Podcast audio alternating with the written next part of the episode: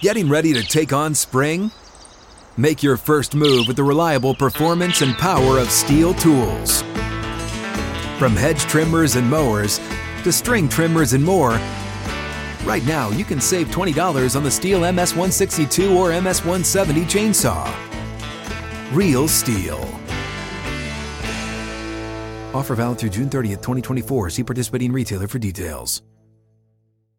What's up, everybody? Welcome into another episode of Flippin' Bats. This one is special. It's my birthday episode. And for my birthday, we're going to do some fun stuff, including giving away something to you guys. So, this is going to be a blast. There's also a ton of baseball to talk about. Let's get to it. It's a blowout. Eighth inning, 10-3. Bases are loaded for Verlander, who waits 3. He swings, and it's a high fly ball, deep center field. It is gone! Home run! And a huge bat flip to celebrate. All right, Ben, start the show already. This is a big one. You only turn 31 once. 31 on the 31st, my golden birthday. Alex, let's have a blast of an episode. Happy birthday, old man. Thank you. How's it feel? Do you feel one year older? No. But it, 31 does sound, you know, 30 is like a, that's a big birthday. 30's 31 big. 31 sounds like, but it's still my golden birthday, so it's still a big one. But High expectations. high expectations. We do have a lot of baseball to talk about. We will also be doing a giveaway, which I'll explain in a second. But baseball wise, we got Hall of Fame news. We have my third base tiers to go over. Top five losers of the off. Losers is always such an aggressive word. Losers. That's all I think about every losers. time. The Japan WBC lineup, which is nasty. Astros new GM. Uh, name that team today instead of Yeah, name that player. We're mixing things up. But as I mentioned, today is my birthday. And I am on my birthday. We're going to give away something, which I'll explain in a second. But look, this community is so special to me. And on a really cool episode, on a birthday episode, I wanted to find a way to do something cool for everybody. So, what we are giving away is this bat right here. If you're watching, you can see it. It's a custom made one of six. So, there will be more. flipping Bats bat. I was like, where's he going with it's, this? It is a it's 34 inches, 34 30 wood birch bat. It says flipping bats with Ben Verlander on it. It's a beautiful bat. It's really cool. And at some point in this episode, I'm going to announce how to win it. There will be a, a secret email address for you to email in, and I'll I'll give you all the details in just a little while. But the bat is actually sick. Have you? I want. I actually want one. I don't think. Oh, I've already, I've already been with one. swinging it. It's it's fun. It's really cool. It's a beautiful bat. And that's the best thing to do on your birthday. Why don't you spread the joy of giving, right? That's exactly, exactly what I'm gonna do. There you go. But um, I'm ex- it's just just so happened that on my birthday we get to have an episode come out. So let's have a lot of fun and talk some baseball. Why don't we? we always do. Extra fun. We do always. We do always. We do always have a great time. Um, Hall of Fame news. First and foremost, one person gets in. I was a little worried that nobody would get in. I, year. I thought that too. One got in, Scott Rolen. Congratulations to Scott Rolen. 76.3% of the vote.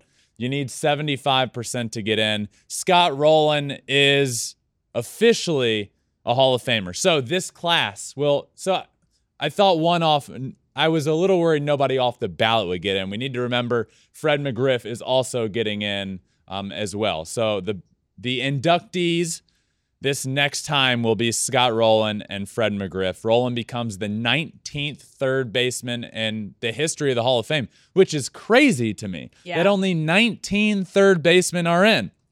Uh, he had 281 in his career, 316 homers, 1,287 RBIs, a 70 war, seven time All Star, eight time Gold Glover, and a World Series champion. So, to, to me, look, here's what I have to say because looking along on, on social media, a lot of the things became like, well, Scott Rolen, really good Hall of Famer? Where's that line? Look, to me, at some point, you have to take into consideration a guy's defense. And we don't typically do that. Typically, when you talk Hall of Fame, you just go straight to what are his offensive numbers.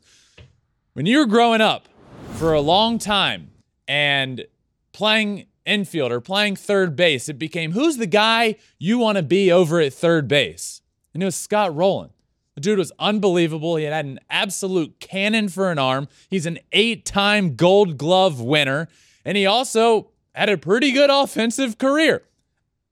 I like it. Scott Rolen's a Hall of Famer.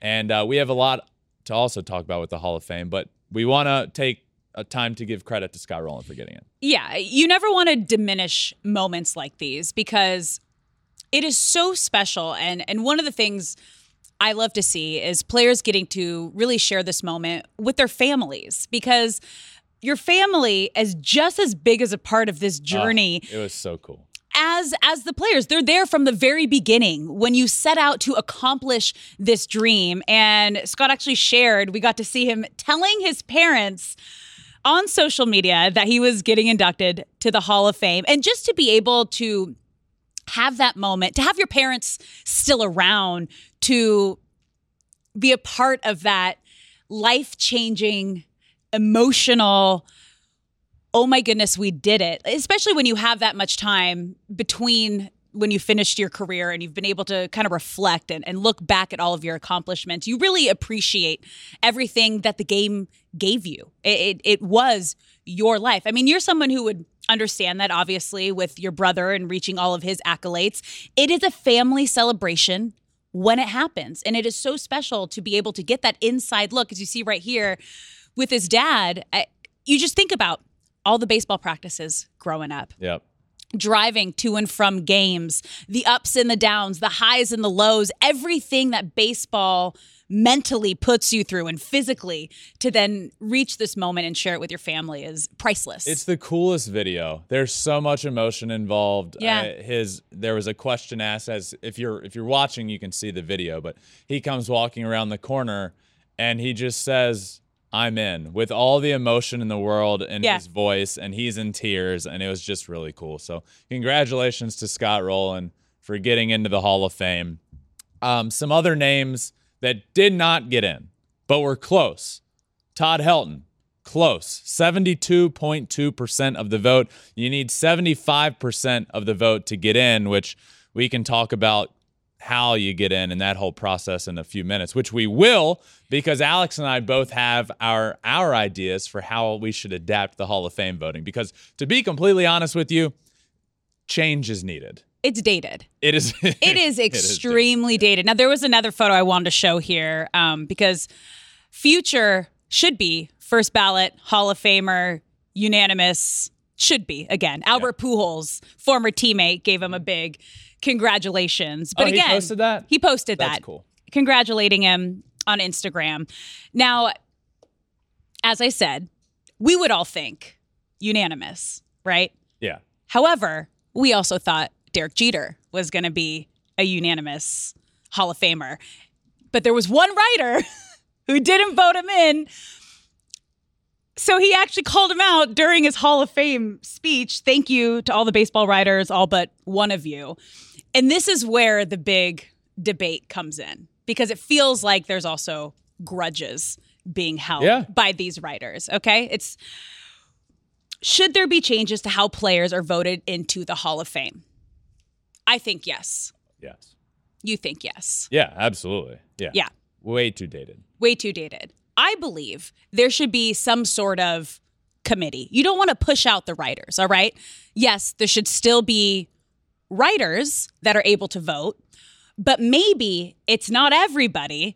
It's a voted on for the writers. You have one to five from each team, from each area that are kind of the representative for the writers. But I think there needs to be people that are involved in the game baseball executives, owners, GMs. Maybe the Players Association has whether they are already Hall of Famers or, or players that are so involved in helping the Players Association. There just needs to be more of an inclusive, well rounded voting in situation rather than having it all be the Baseball Writers Association of America.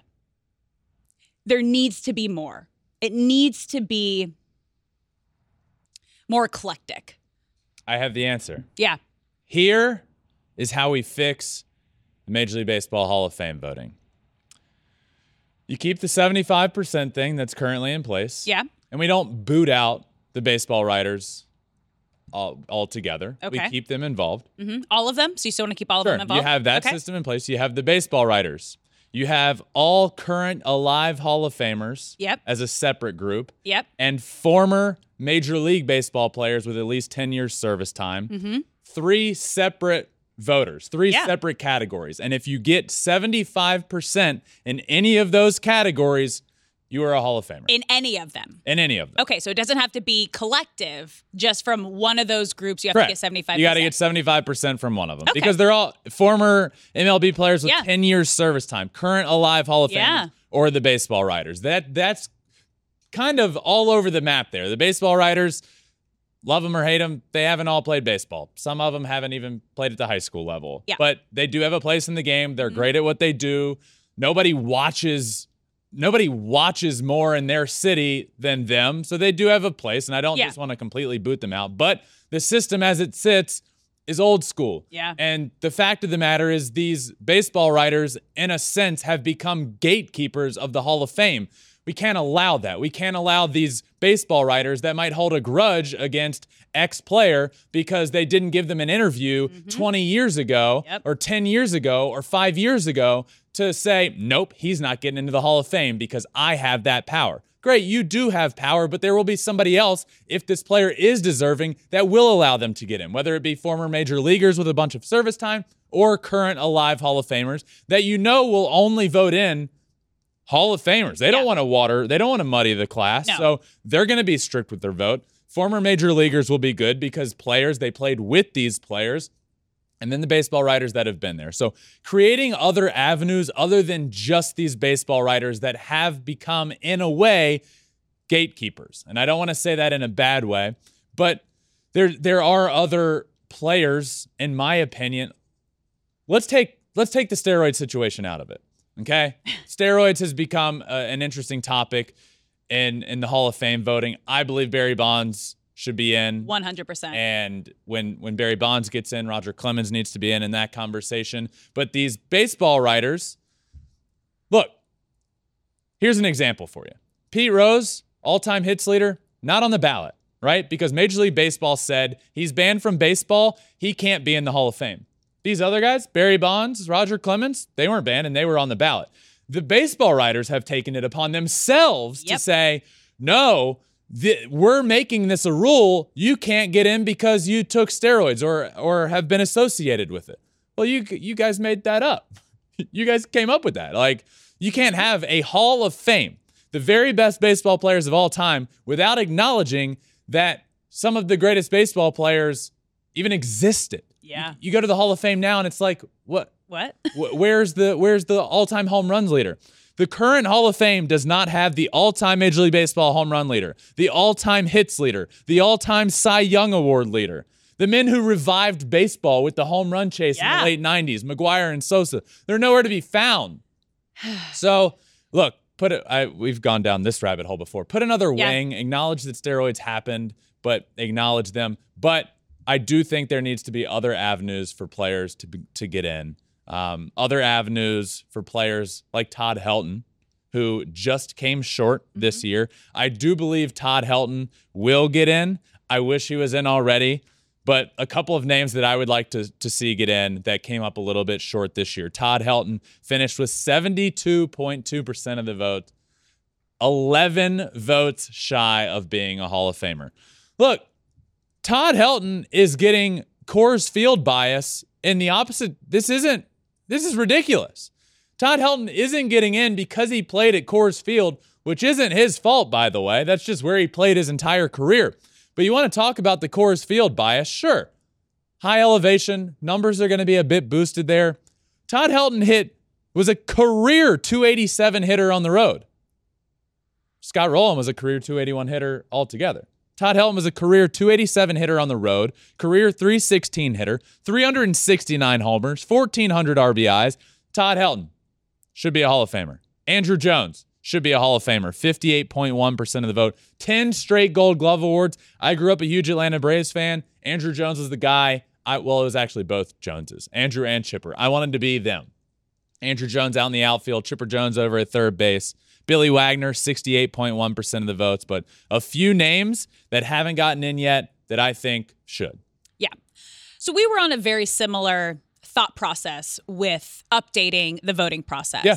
So there should be a board of trustees. And I think we combine our two, and you have four wings. Okay. You have the writers who still get to vote.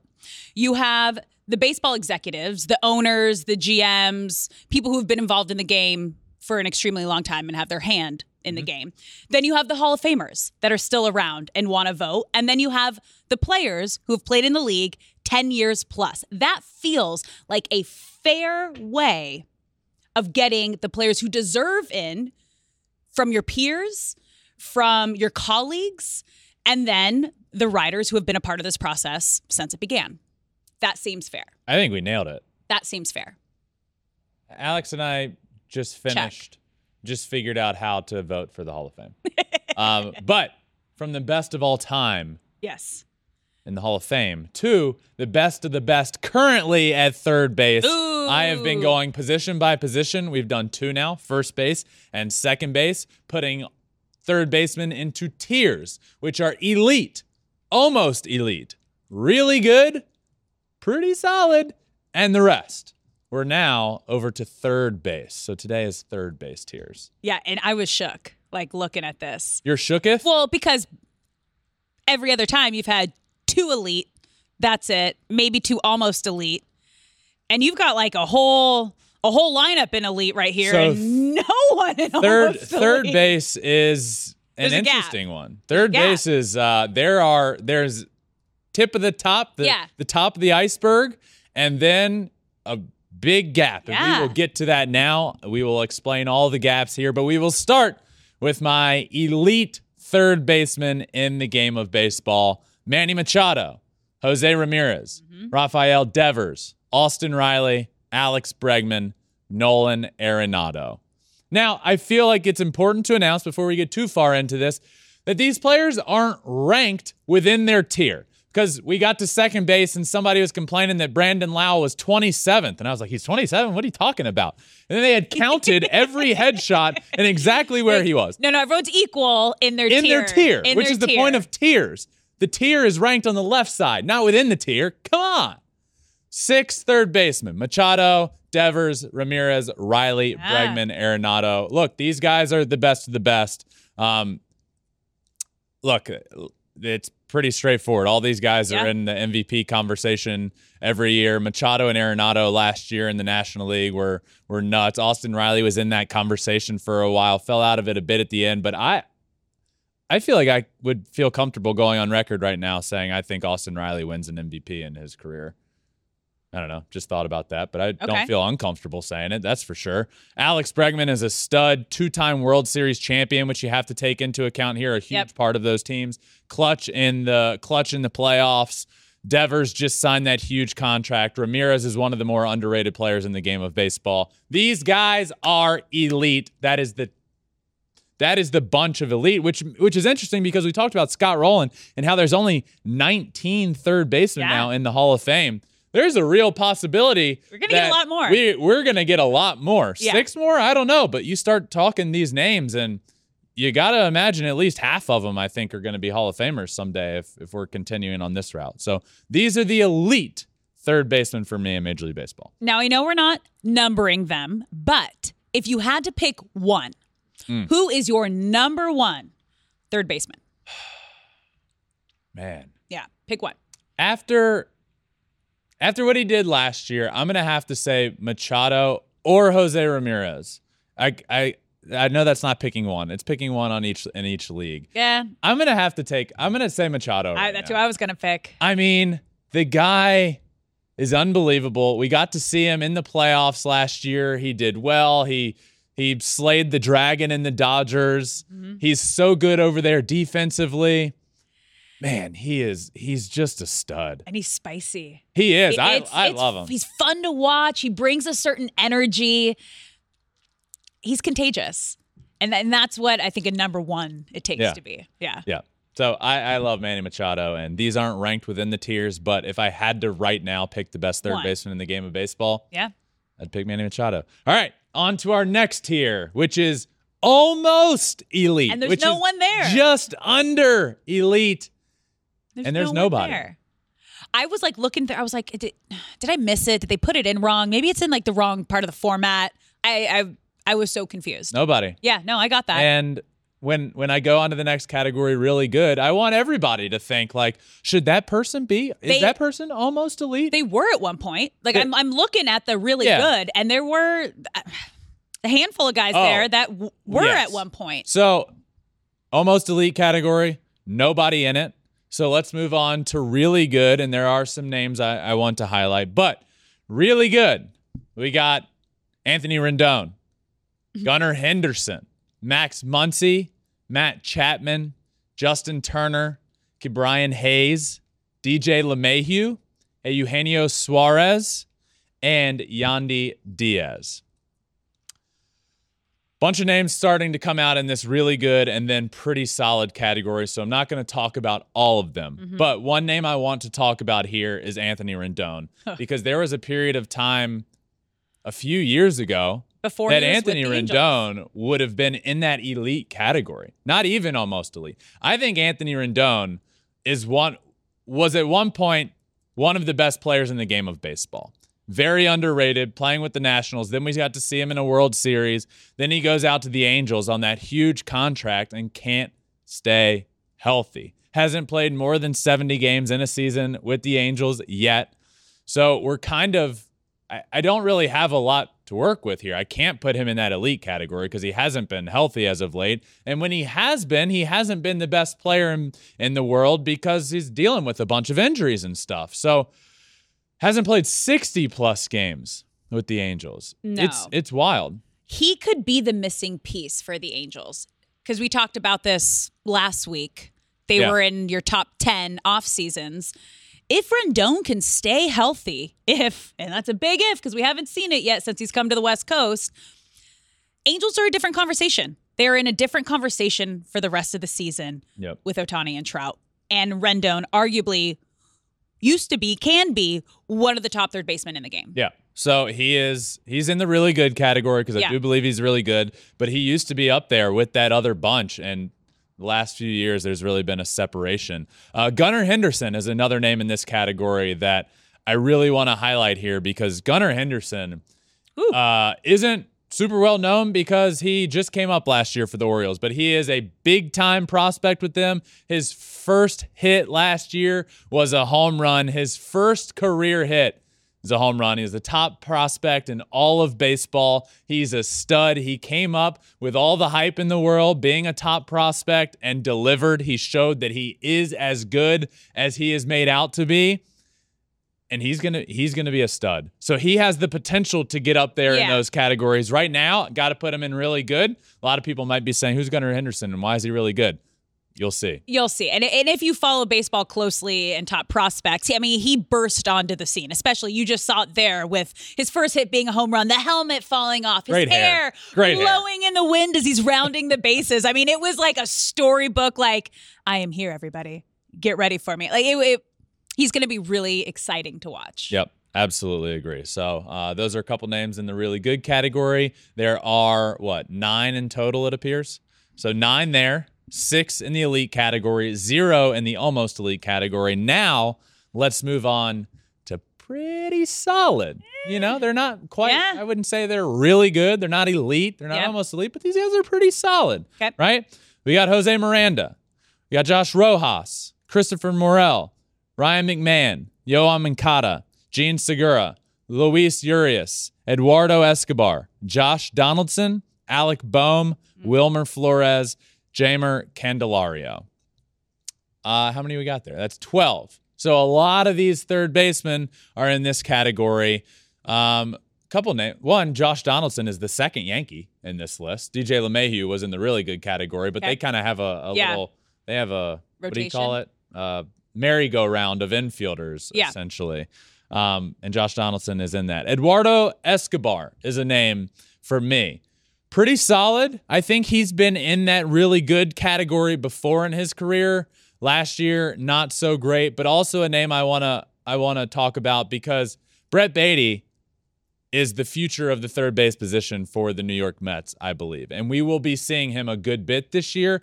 I just I don't think he's going to start the year there. I could be wrong, but Eduardo Escobar is a big piece of this Mets team. Mm-hmm. I think he will play a good bit. He'll play a good bit of third base whenever Baty comes up isn't isn't my choice, but he will be a stud, I think. But Escobar, good at times last year, good, really good at times in his career. Underperformed a little bit with the Mets, I'd say, but a guy that I wanted to highlight there.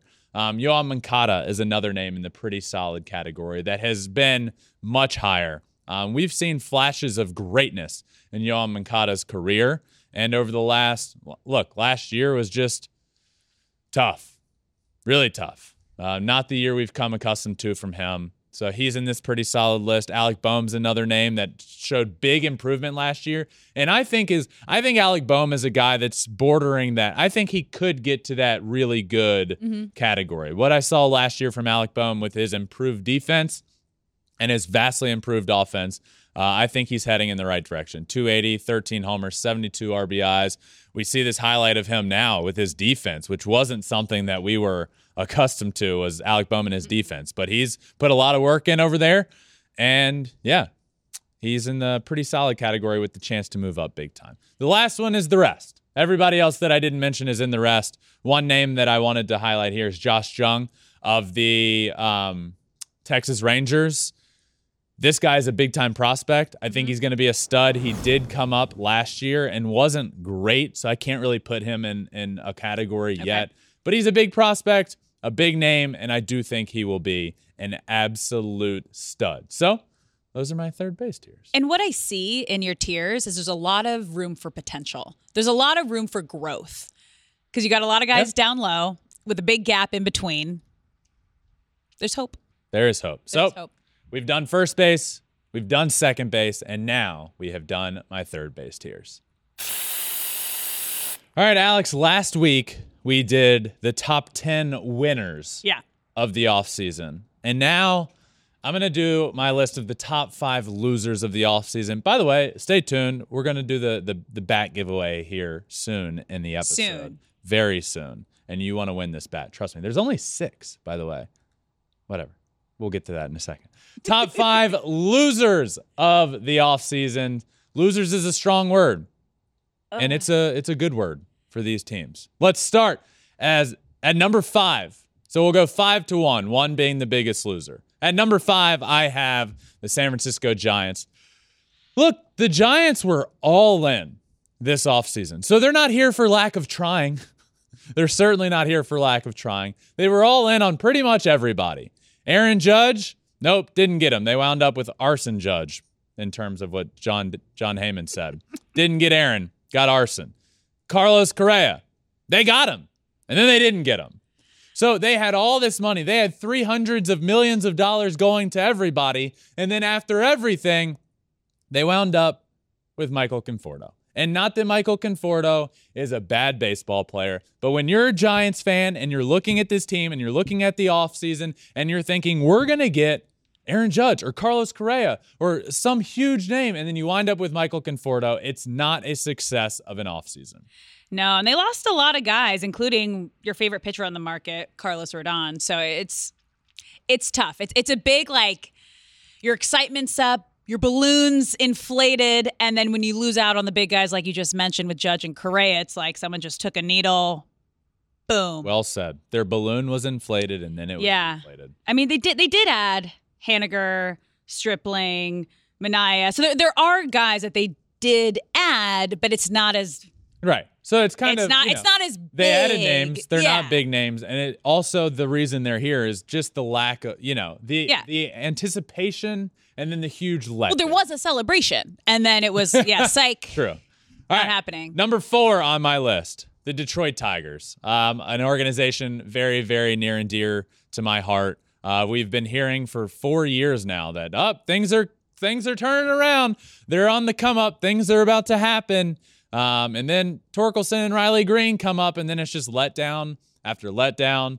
Riley Greene ends up injured right before the season, doesn't break camp with the team. Torkelson wasn't great when he was first up, came back up at the end of the year and was pretty good. And then this offseason, and look what Matt Boyd, Michael Lorenzen, you sign two starters and then you get rid of arguably your best relief option. Two, you know, uh, Joe Jimenez, former teammate of mine, and Gregory Soto.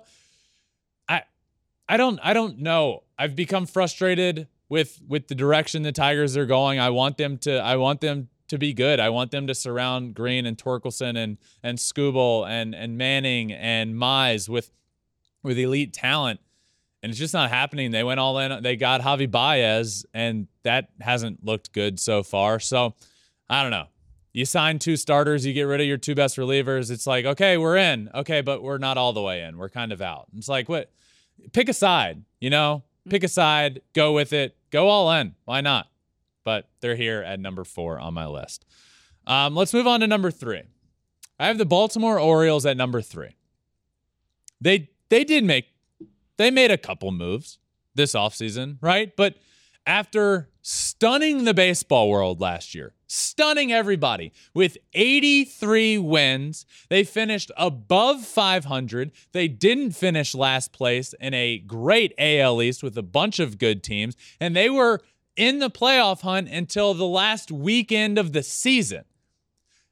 And now you're talking about, okay, this Orioles team is ahead of schedule. You have Gunnar Henderson come up. You have Adley Rutschman come up, who is unbelievable. You have all these pitchers. You have Grayson Rodriguez, who's going to be a stud major leaguer. We have all the writings on the wall. Our young guys, our young guns are here. They're performing. They're ready. And we over we we overdid expectations last year. What are we going to do in this offseason? It's so exciting. And I mean, nothing really. Nothing that nothing that jumps off the paper. I mean, they got Cole Irvin the other day. Am I jumping for joy at the Orioles getting Cole Irvin? No. Am I jumping for joy of them getting Adam Frazier? No. I'm not. So what what did they do to really bolster that 83 win team and continue going in the right direction? I don't know. I wish they had done more. And their, their GM said this after their 83 win season in 2022, their GM, Mike Elias, teased the possibility of the franchise opening its purse by saying, We are going to have the flexibility to invest in the major league payroll in a different way than I have done since I've been here. That's heading into this offseason. Well, we're waiting. I mean, they have Everybody's a lot of gone. they have a lot of young talent. Um, as you mentioned, they are ahead of schedule in this rebuild by a couple years. As you mentioned, they shocked the baseball world, all of us, I think. They have one of the most exciting young talent. Maybe they wait and see how the start of the season goes and then make some trades before the deadline. Pick someone up. It's just I, they're not here for for me saying, "Wow, they're not going to be good." I am very very high on the Orioles and the future of the Baltimore Orioles, and I wish they had just taken this time to buy in a little quicker and to tell these young guys, "We believe in you. We're going to start this year with the the full expectation of making the playoffs and going for it." And I don't think they did that. I I don't think they did that. So, that's why they're on this list. All right. At number 2, the Los Angeles Dodgers. Oof. What?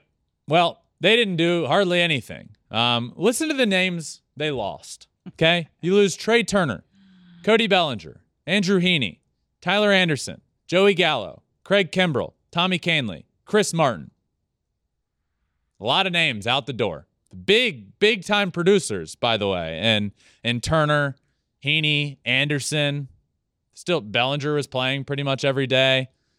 And they added Noah Syndergaard and JD Martinez. I like JD Martinez. Great signing for the money that they signed him for. But compared to all the production going out the door, what are what are we doing here? And you can you can sit here and say that yeah, they're they're all in for the next offseason and they're all in for Shohei. Look, as of, as of right now, what they did this offseason was a lack of much of anything. And they watched the San Diego Padres pass them for the team that I believe is the best team in, in the NOS. Not to say the Dodgers aren't good, not to say the Dodgers might not win the NOS because they are extremely talented and will still probably win around 100 games. That's they are that good. But they didn't get better this offseason. They got worse than they were last year, and they watched their division rival get exponentially better.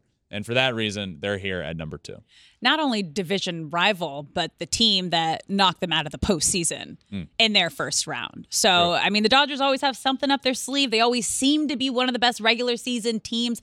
I don't see it right now, what they're doing. I I, I don't have the vision. I, I hope it pans out as a fan the way it always does for them, but there has to be something that we're not seeing.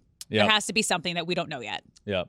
But as of right now, they're Yep. uh, number two on my list. And that leaves number one on my list of the top five biggest loser this offseason. And I want to put emphasis on loser because this team and organization is just pissing me off. The Oakland A's, number one. What are you doing? You're embarrassing. You're embarrassing the fan base. They're embarrassing the organization. They're embarrassing the players, and they're embarrassing the game of baseball. What are you doing? They trade Sean Murphy. They're the best player on their team. They didn't get enough for him. And I've said this before it doesn't matter what they got for him because they've been doing this for years now. They'll acquire talent, they'll trade away their best players before they have to pay them to acquire good young talent. And then if any of them pan out, they'll trade them again for good young talent before they have to pay the other guys. Rinse, repeat, rinse, repeat. It's an absolute joke what is going on. It just is. I don't know what the plan is. Maybe they want to move, maybe not. Maybe they're just not happy they can't re they can't build the stadium that they want. I don't care. It's it's a joke. It's it's sad and as a fan of the game of baseball what has been going on in Oakland, which is one of the best playoff atmospheres that I have ever experienced. Oakland is incredible. An incredible atmosphere. And the fact that this fan base has had to endure what they continue to have to endure is just sad and sucks. And they're number one on the list. Yeah, I don't know if they're just stuck in their old Moneyball ways, but it just feels almost like a minor league like farm system here. It's like here we'll get the guys, we'll grow them, and then when they're ready to like make We'll that big, yeah, we're, we're gonna Yeah. ship them off. We're gonna ship them out. And let me tell you, because I've worked a couple opening days at Oakland, and opening day, the first day, the stadium's packed. They come with all their instruments in the outfield. So like great. it is wild. It is electric. Game two, three, four, rest of the season.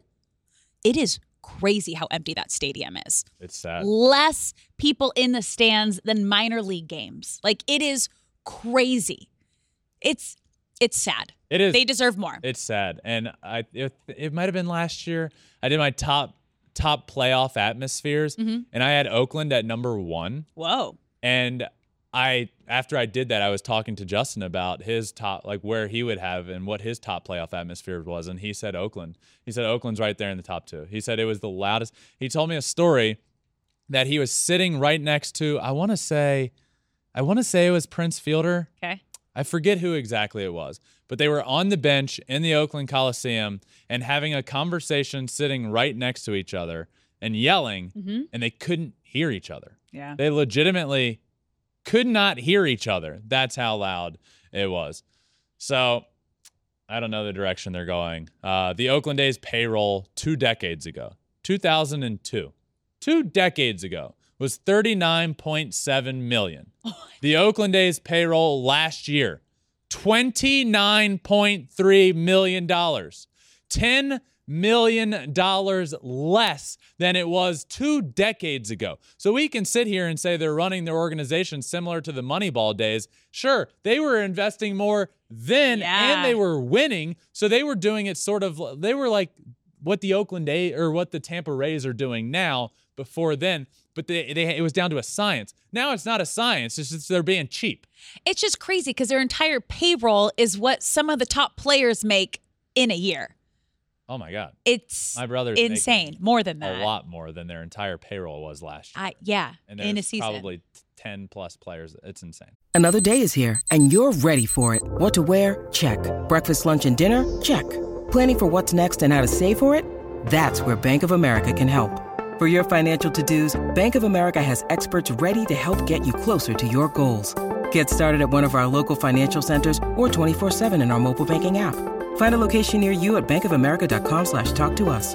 What would you like the power to do? Mobile banking requires downloading the app and is only available for select devices. Message and data rates may apply. Bank of America and a member FDIC. Um, all right, from losers to You know what? I, some not losers, some all stars. To some all stars here. Team Japan's WBC lineup, and we have been going from we went from Team USA to Team Dominican Republic to now Team Japan because this lineup is worthy of coming up with my entire lineup. So there this one's going to be interesting because there will be some names you know and there will be some names you do not know. But one thing I want to stress and will continue to stress after I explain my potential lineup is just how good this lineup will be. So, we're going to go through Team Japan's WBC starting lineup. And for me, leading off in the outfield, Lars Nootbaar, who we all know, uh, St. Louis Cardinal, great player. He will, and he's playing for Team Japan. Batting second, designated hitter, Shohei Ohtani. Batting third, outfielder, Seiya Suzuki. Batting fourth at third base, Munetaka Murakami. This guy I will be talking about right after this lineup. Batting fifth, outfielder Masataka Yoshida, just signed by the Boston Red Sox. Batting sixth, first base, Hotaka Yamakawa. Batting seventh, second base, Shugo Maki. Batting eighth, catcher Yuhei Nakamura. And batting ninth, shortstop Sosuka, Sosuke Genda.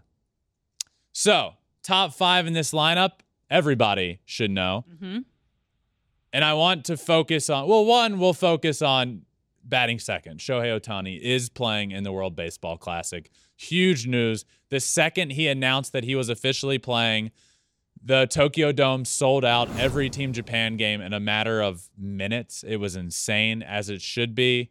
Um, Shohei is playing. He's a stud. He'll be in the lineup. He will. They, the Angels have given him permission to pitch as well. Um, so he'll be in the lineup. He'll be pitching. He's batting second. Batting third from the Cubs, Seiya Suzuki, who has shown that he can be a really good big league talent. Batting fourth is the guy I really want to highlight here because a lot of people do not know the name yet. Murakami, third baseman. I got to see him play in person just a few months ago for the Yakult Swallows. This guy is this this guy is a big league stud. He will be a major league baseball star. He will be he's young. He just broke the all-time Japanese home run record. 56 home runs, 134 RBIs last season in the uh, in the MPB. MB, MPB. He's 22 years old. 22. This guy is a superstar in the making. And I went to watch him. I heard about this guy. I got a jersey of his, but I watched him and he sticks out. He sticks out on the field amongst everybody. This guy is huge. He's a big league talent. He reminded me of sort of like a Rafael Devers type over at third base, where he's um, he's a little bigger over there. He sticks out. He absolutely rakes from the left side. Man, keep an eye on him. Watch Team Japan because Murakami is going to come over to Major League Baseball soon. I don't know how it's not next year. I believe it might be two ish years. But this guy is going to be a star and watch Team Japan. If not for Shohei, for him, for some of the pitchers they have on the team, they're going to be studs. This lineup is great. We've now done Team USA, we've done Team Dominican Republic, and we've done Team Japan. So, Yeah. Alex, Uh-huh. what I want to ask of you, Okay. and we can discuss, Okay. is let's let's pull up those lineups. Of the three, Who do you Dominican. believe? Okay. Of all the lineups we've done now, those three, which I believe are the top three lineups. Yeah. Okay. What lineup do you believe is the best lineup in the World Baseball Classic? I have all three of them right in front of me right now, so that's why that's why I'm looking down. And this is tough. This is also really special because we've never seen lineups of this caliber in the World Baseball Classic, which is why I also am so excited because the world's going to get to see a whole handful of talent that you wouldn't normally see on a regular basis. But I'm going to have to go with Team USA. I, I'm sticking strong. It's really close with the Dominican Republic, but I'm going Team USA at number one with the DR right behind, and then Japan. All right. So for me, um, Team Dominican is is insane. In fuego. The lineup is is nuts. We went over that. Um, can we put can we put the Dominican lineup in the board real quick, please? So let me just go over this really quickly. Julio Rodriguez, superstar. Juan Soto, Manny Machado, Rafael Devers, Jose Ramirez, Vladimir Guerrero Jr., Starling Marte, Jeremy Pena, Gary Sanchez. That's the Dominican lineup. Yeah. It's unbelievable. Yeah. But come on.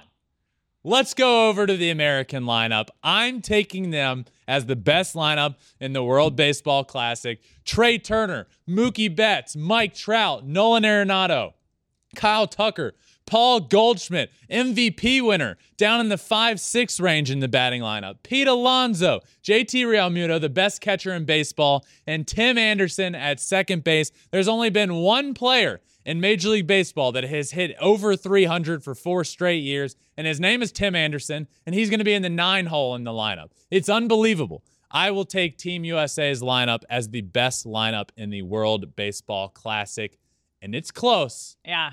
but they're the best. And I believe this Team USA lineup is the greatest lineup ever assembled. And they're going to win back to back because they're the defending They're champs. the defending champs. I Yeah. will if and, and here's What? here's where it gets tricky. okay.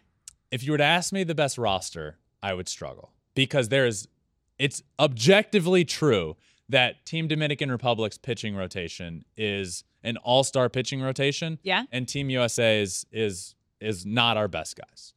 So they're unbelievable. Team Dominican's rotation is Framber Valdez, Yeah. Luis Castillo, Yeah. Christian Javier, Sandy Alcantara.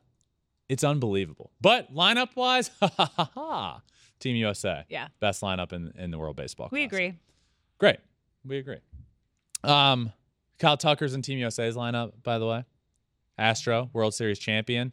Astros, some big news out of Houston. Oh. They have, Mm-hmm. if you remember, they did not re sign their GM that just won the World Series. And they have a new general manager, Dana Brown, new GM of the reigning World Series champion Houston Astros. What a great hire. Let me just explain to everybody a brief synopsis of who Dana Brown is and why I love it so much. This guy has spent 31 years in front offices in Major League Baseball, 33 years in professional baseball. He played minor league baseball for a couple of years, gets out, goes into the front office, and has been in the front office for 31 years. His last four years, he has been the VP of amateur scouting for the Atlanta Braves and is responsible for the signings of Spencer Strider and Michael Harris II Mm-hmm. and some big names like that. And Vaughn Grissom, who's going to be shortstop for the Braves, Stephen Strasburg. I mean, the names go on. Ryan Zimmerman. This guy knows talent. But you might be asking, but this is a totally different job general manager, and he has no GM experience. That is all true, but by and large, people around the game of baseball speak volumes, volumes of Dana Brown and and what he is going to bring to the Houston Astros organization. So from what I've heard, he is a mixture of an analytical guy and an old school guy, mm-hmm. which is what we need. I feel like the game of baseball was old school, old school, old school, and then we went heavy analytics and just having some feel kind of went out of the door. But now we're starting to get back to realizing, okay, you gotta we can't just go all analytics. Dana Brown is that guy. Um, he was minor league. He was he was a teammate in college of Craig Biggio, Oh wow. who sat in the meetings with the Astros. It was it was um, Reggie Jackson was in there, Jeff Bagwell, Dusty Baker, and he was a college teammate of of Craig Biggio. So really cool there. Bob Nightingale tweeted a, a quote from him saying, "We want to get greedy about winning." So uh, really good hire. I like him a lot. Uh, he said he had a couple good quotes that stuck out to me in reference to Jim Crane. He said he's a little high strung, but I'm from the Northeast, so it's going to be the perfect storm. yeah. And clearly, whatever the storm was brewing there last year, it worked on the field. But James Click was out the door right after winning a World Series, which is insane. Um, but this was my favorite quote from Dana Brown.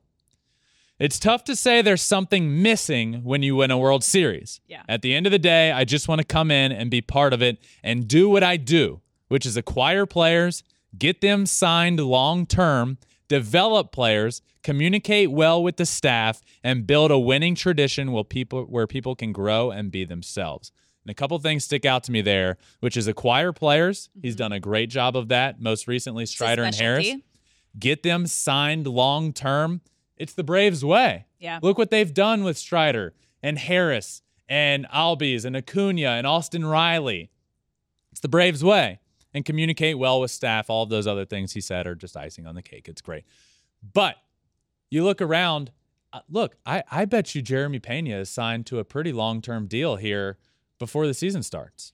Yeah, he said all the right things in the presser, and I always try to pick up on the energy and and the feel. And he felt so comfortable and confident sitting there talking to the press, having a plan in place, and as you just read his quote, his specialty is finding that young talent and Yeah. going out and, and making a team. He knows he's walking into a winning culture. Yeah. You're going to the defending champs. Yeah. He's very well aware of that. He played against them in the 2021 World Series. True.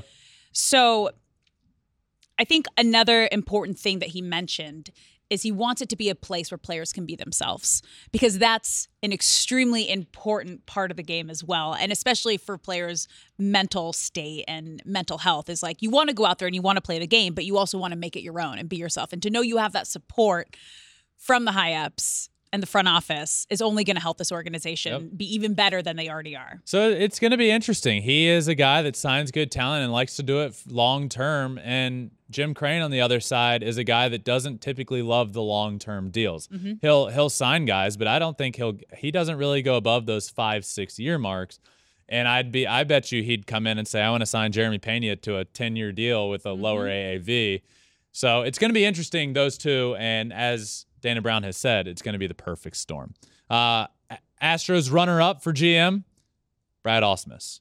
Interesting We don't need to talk much about that, but I think they made I think they made the right choice. So Astros get their guy Dana Brown, new general manager. All right, we're changing it up a little bit today, Alex. We've been doing name that player, but this week we're gonna do name that team, which we'll explain in a second. But it is my birthday episode, and I have said that we're gonna do a giveaway. We're giving away this custom incredibly sick bat. Birch bat, flipping bats with Ben Verlander on it. It's a 3430. It's beautiful. We are going to give it away. And I have explained that at some point in this episode, I would give all the details on how to win. And I'm going to do that right now. And it's very, very simple.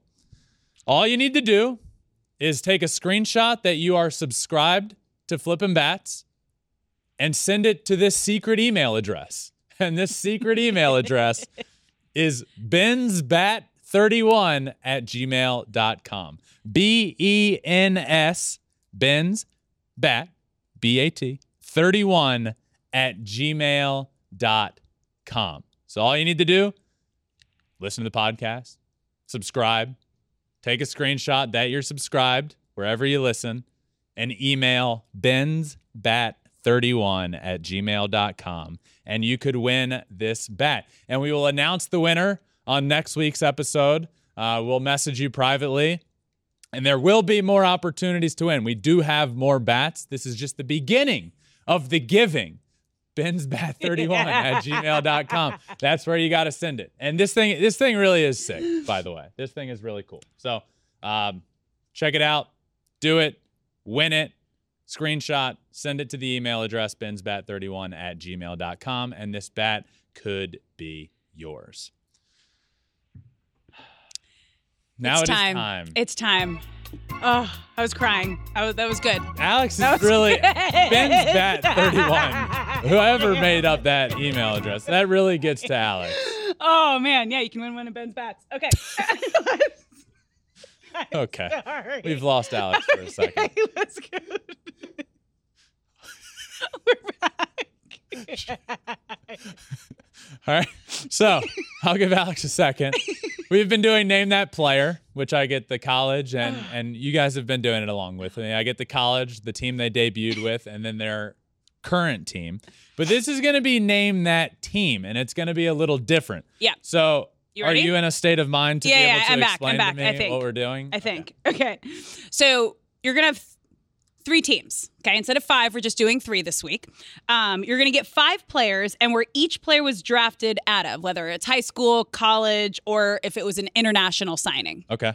And I'll tell you the position and where they were drafted out of. Okay. So and you gonna- have a minute to guess what team.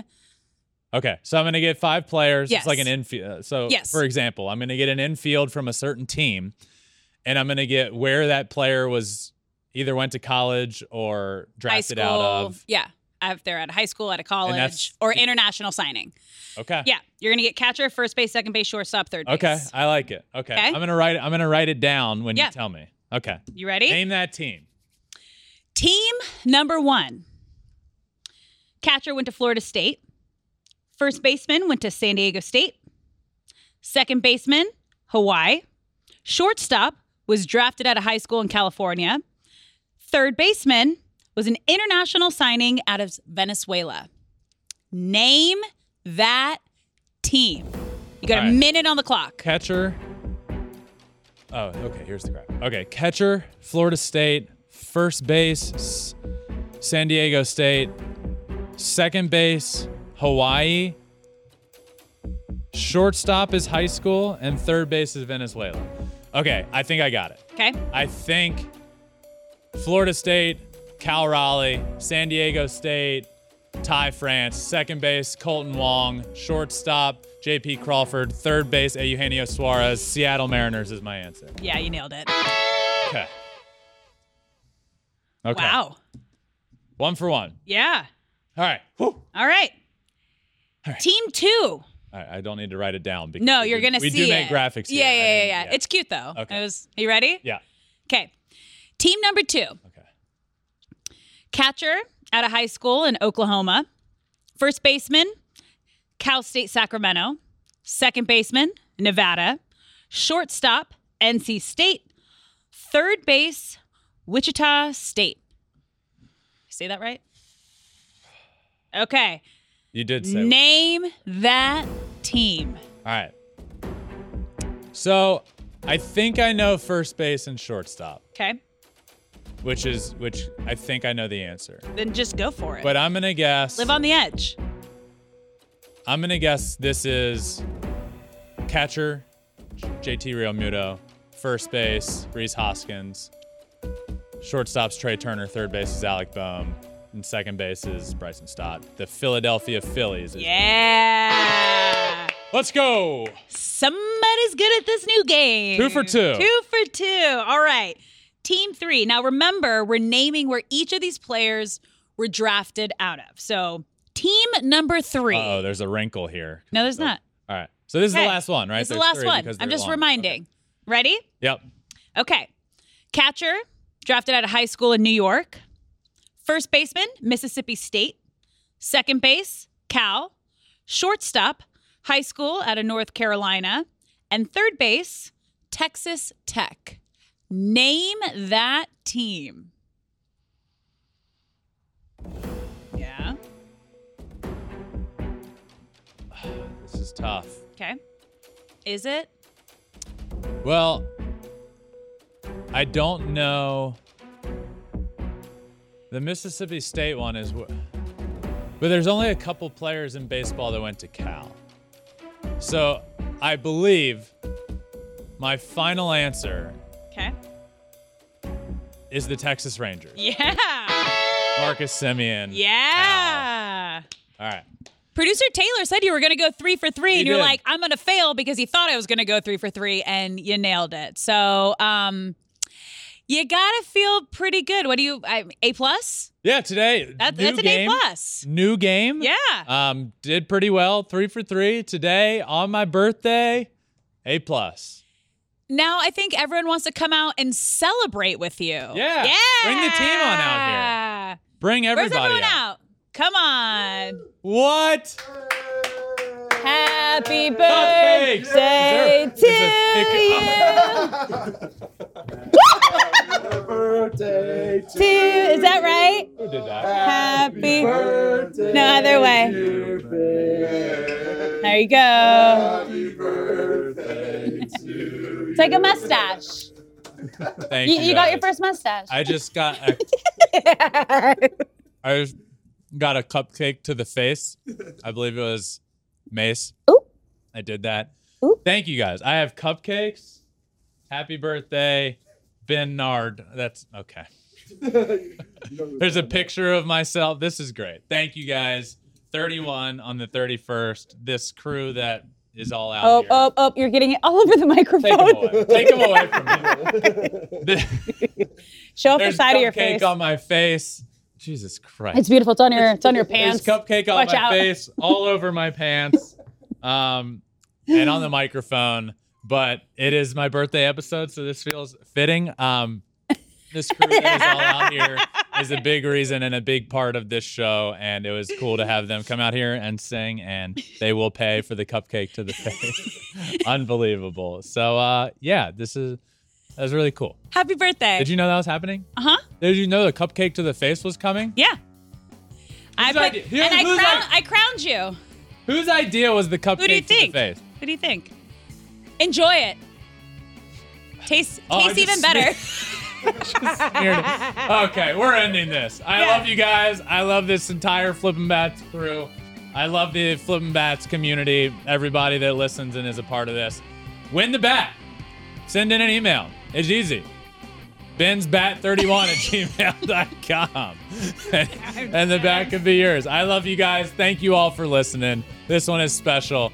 Subscribe wherever wherever you listen to your podcast. Apple, Spotify. There's there's there's there's red velvet cupcake coming out of my nostril. Wherever you listen. Stop while you're We're also on all social media Twitter, Instagram, Facebook, TikTok, and you can watch every episode on YouTube as well. Thank you all for listening. This one has been extra special. I ah. love you guys. I will see you next time for another episode of Flippin' Bats. Peace. Happy birthday.